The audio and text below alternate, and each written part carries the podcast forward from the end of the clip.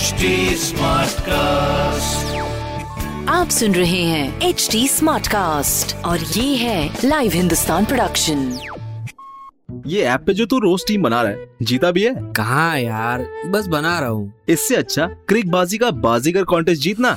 Watch Cricbaazi on H T Smartcast YouTube channel और हर दिन होने वाले क्रिक बाजी का बाजीगर कॉन्टेस्ट में जीतो exciting gift Cricbaazi on H T Smartcast YouTube channel click on the bell icon to never miss a chance to win subscribe to H T Smartcast for more podcast नमस्कार, आप सुन रहे हैं लाइव हिंदुस्तान की खास पेशकश job जानकारी podcast मैं हूँ पंकज विजय इस एपिसोड में मैं आपको बताऊँगा इस हफ़्ते की हॉट गवर्नमेंट जॉब्स, एग्ज़ाम्स और रिजल्ट्स के बारे में। साथ ही आप जानेंगे करंट अफेयर्स, जिनसे जुड़े सवाल आपसे किसी भी एग्ज़ाम या फिर इंटरव्यू में पूछे जा सकते हैं।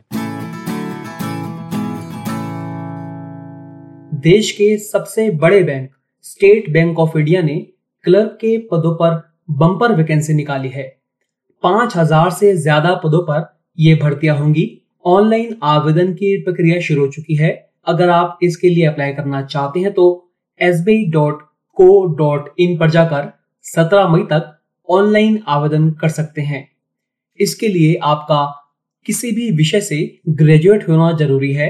नोटिफिकेशन के मुताबिक उम्मीदवार केवल एक राज्य के लिए ही आवेदन कर सकते हैं। आवेदन से पहले यह सुनिश्चित कर ले कि जिस भी राज्य के लिए आप आवेदन कर रहे हैं, आपको वहाँ की स्थानीय भाषा का अच्छा ज्ञान हो।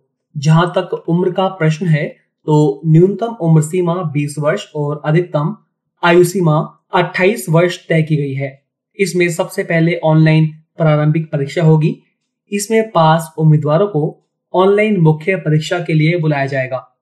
मुख्य परीक्षा में पास होने वाले उम्मीदवारों को स्थानीय भाषा के टेस्ट से गुजरना होगा। ऐसे सरकारी नौकरी की तैयारी करने वाले ऐसे युवाओं के लिए अच्छी खबर है जो कि एसएससी यानी स्टाफ सिलेक्शन कमीशन का एग्ज़ाम देते हैं और एग्ज़ाम देने के बाद वह फाइनल स्टेज पास करने के बाद भी किसी वजह से वो पद हासिल करने में चूक जाते हैं। दरअसल, एसएससी यानी कर्मचारी चयन आयोग ने ऐसे अभ्यर्थियों की सूचनाएँ सार्वजनिक रूप से साझा करने का फैसला किया है, जो भर्ती परीक्षा के अंतिम चरण में शामिल हुए, लेकिन अंतिम रूप से सेलेक्ट नहीं हो पाए। इसका मकसद अन्य नियोक्ताओं को उपयुक्त मानव संसाधन प्राप्त करने में सहूलियत देना है। आयोग ने साफ़ कहा है कि किसी भी भर्ती परीक्षा के अंतिम परिणाम जारी होने के बाद एक खास तौर से तैयार वेबसाइट पर सेलेक्ट न हो सके मेरिट होल्डर्स का नाम, पता समेत अन्य आवश्यक सूचनाओं के साथ परीक्षा में कुल मार्क्स और मेरिट की रैंकिंग जारी की जाएगी। फॉर्म भरते समय जो अभ्यर्थी सहमति देंगे, उन्हीं की सूचनाएँ जारी की जाएँगी। ये सूचनाएँ जारी होने के एक साल तक मान्य होंगी।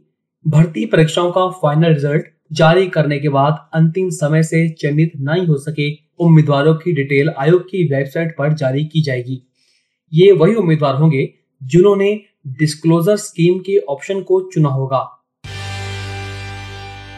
पंजाब सरकार ने राज्य लोक सेवा आयोग की भर्ती परीक्षाओं की तैयारी कर रहे युवाओं को बड़ी राहत दी है। अमरिंदर सरकार ने एक अहम फैसले के तहत जनरल और S C S T category के लिए पीपीएससी की सभी परीक्षाओं के लिए फ़ीस घटा दी है।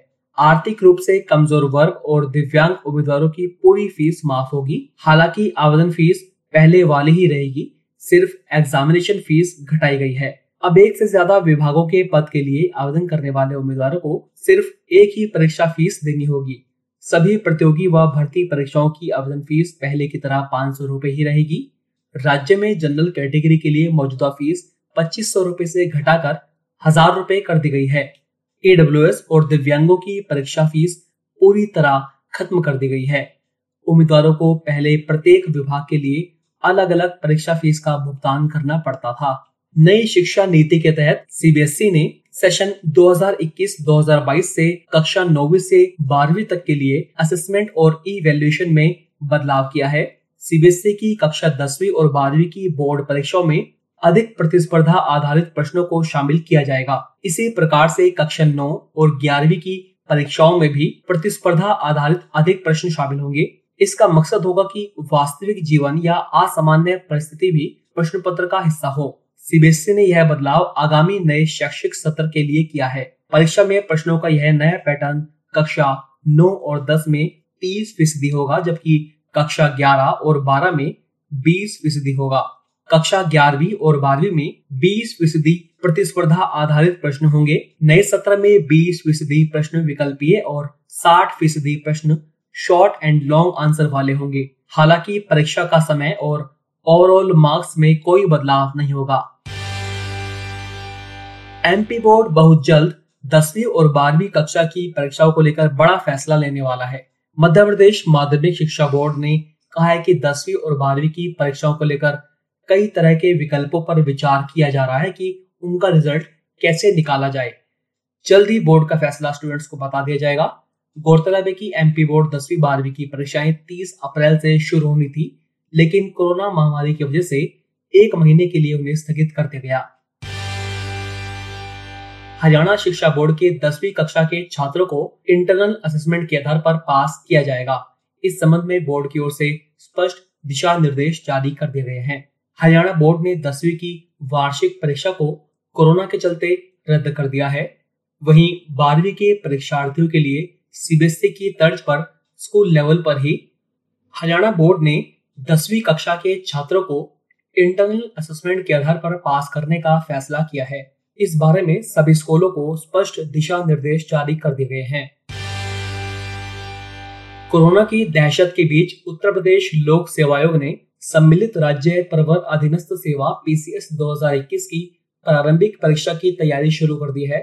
यूपी पीसीएस की प्रारंभिक परीक्षा 13 जून को प्रदेश के तेईस जिलों में दो शिफ्ट सुबह साढ़े नौ से साढ़े ग्यारह और ढाई बजे से साढ़े चार तक आयोजित होगी। हर अभ्यर्थी को बैठने के लिए दो स्क्वायर मीटर की जगह दी जाएगी।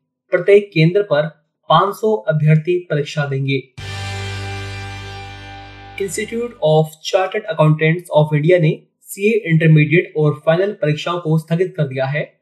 आईसीआई सीए इंटरमीडिएट की परीक्षा 22 मई से शुरू होने को प्रस्तावित थी। वहीं सीए फाइनल परीक्षा 21 मई से शुरू होनी थी। देश में कोरोना महामारी की मौजूदा भयावह स्थिति को देखते हुए यह फैसला लिया गया है। अब बात करते हैं इस सप्ताह की ताज़ा नौकरियों की। उत्तर प्रदेश में निकली सब इंस्पेक्टर की भर्ती के लिए आवेदन की अंतिम तिथि बढ़ा दी गई है।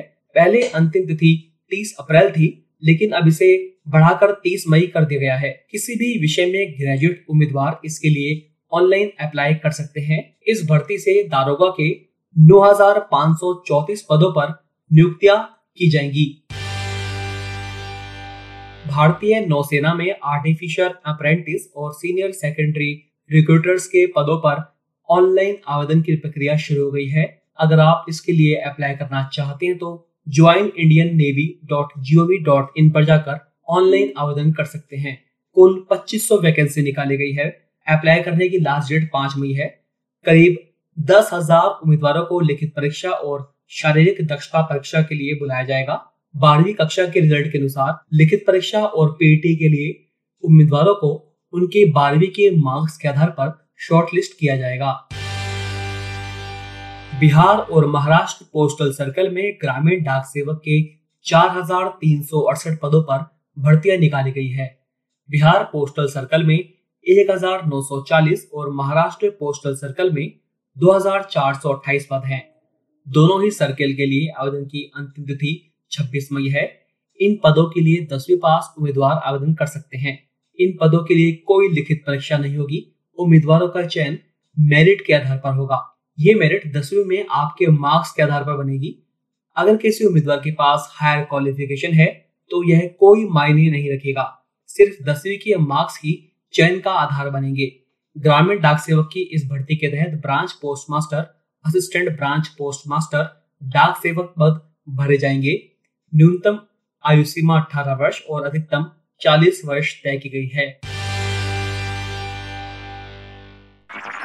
आप सुन रहे हैं एच डी स्मार्ट कास्ट और ये था live Hindustan production smart cast